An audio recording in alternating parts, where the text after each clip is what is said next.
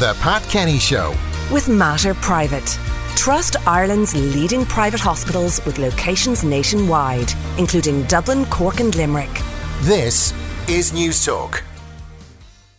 Well, now it's time for sport.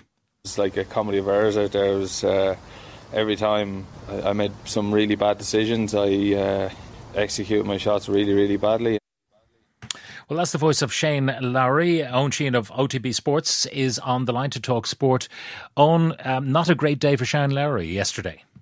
No, it certainly wasn't, putting up a score of five over par on the first day of the Irish Open. He's back out this afternoon at half past two, and there is still an opportunity for him to make the cut. The cut line at the moment uh, is everything that is uh, three over par or better. So it's definitely still within his uh, talents, because he is probably the most talented player on the course, to be able to get back in and maybe even get into contention for the weekend. But he'll need to put in three stunning rounds, of course, to be in with any shout. Uh, the best of the Irish so far, Pat, is the amateur James Sugrue, who uh, we all know from winning uh, the Amateur Open, the Amateur Open, last year, and of course he played the U S Open last week, so uh, he's obviously fine-tuned himself to the point where he is the standout Irishman on the course this week. He's off at twenty to three this afternoon. It is a three-way tie at the top of the leaderboard then in Ballymena. Aaron Ray, the Englishman, Jordan Smith, another Englishman, and Dean Burmester, uh, a South African, all tied on five under par. OK, let's look uh, forward now to sport and uh, the Premier League this weekend. Uh, which are the matches we should look out for? Well, the match of the weekend is going to be Monday night, as Liverpool take on Arsenal uh, at Anfield. But in terms of the games that are actually going to happen over the course of the weekend, well, it's hard to look past tomorrow afternoon and half twelve when Brighton and Hove Albion welcome Manchester United to the Amex Stadium, because, of course, after last weekend, there are a multitude of questions that United now need to answer.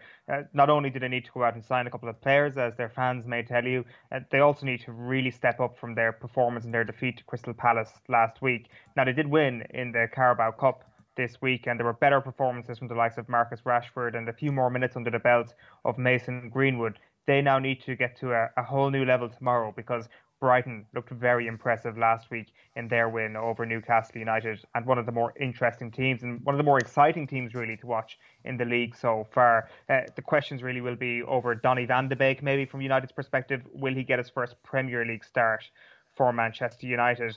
Uh, outside of that, Pat, then you've got uh, West Brom against Chelsea tomorrow at half past five. Chelsea with a rocky enough start, a couple of their new signings coming in uh, and not looking amazing so far. Kai Havertz, who they uh, are investing a lot of money in, the twenty-one-year-old German, he has struggled in the Premier League so far, but he scored a hat-trick midweek in the Carabao Cup against Barnsley, and if he starts in that number ten role again, well, it could be another long afternoon for West Brom, so plenty to keep an eye on there. And of course, you can't look past Leeds at any point so far. They've been so entertaining to watch. Their fixture this weekend is the midday kickoff on Sunday uh, as they go to Sheffield United.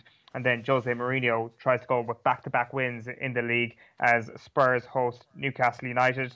And really, we're at this time of the season, Pat, where so many storylines have still to fully develop, that there is so much excitement. And even Manchester City against Leicester at half four on Sunday is a very attractive fixture as well. So really, you could sit down tomorrow afternoon at half twelve, and if you were just into Premier League, you'd have a full weekend's entertainment for yourself.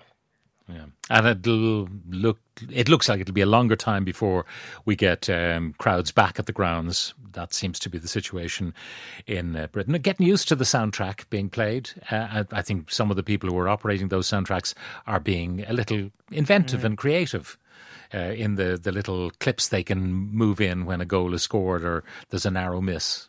So yeah. anyway, yeah, such, such it is.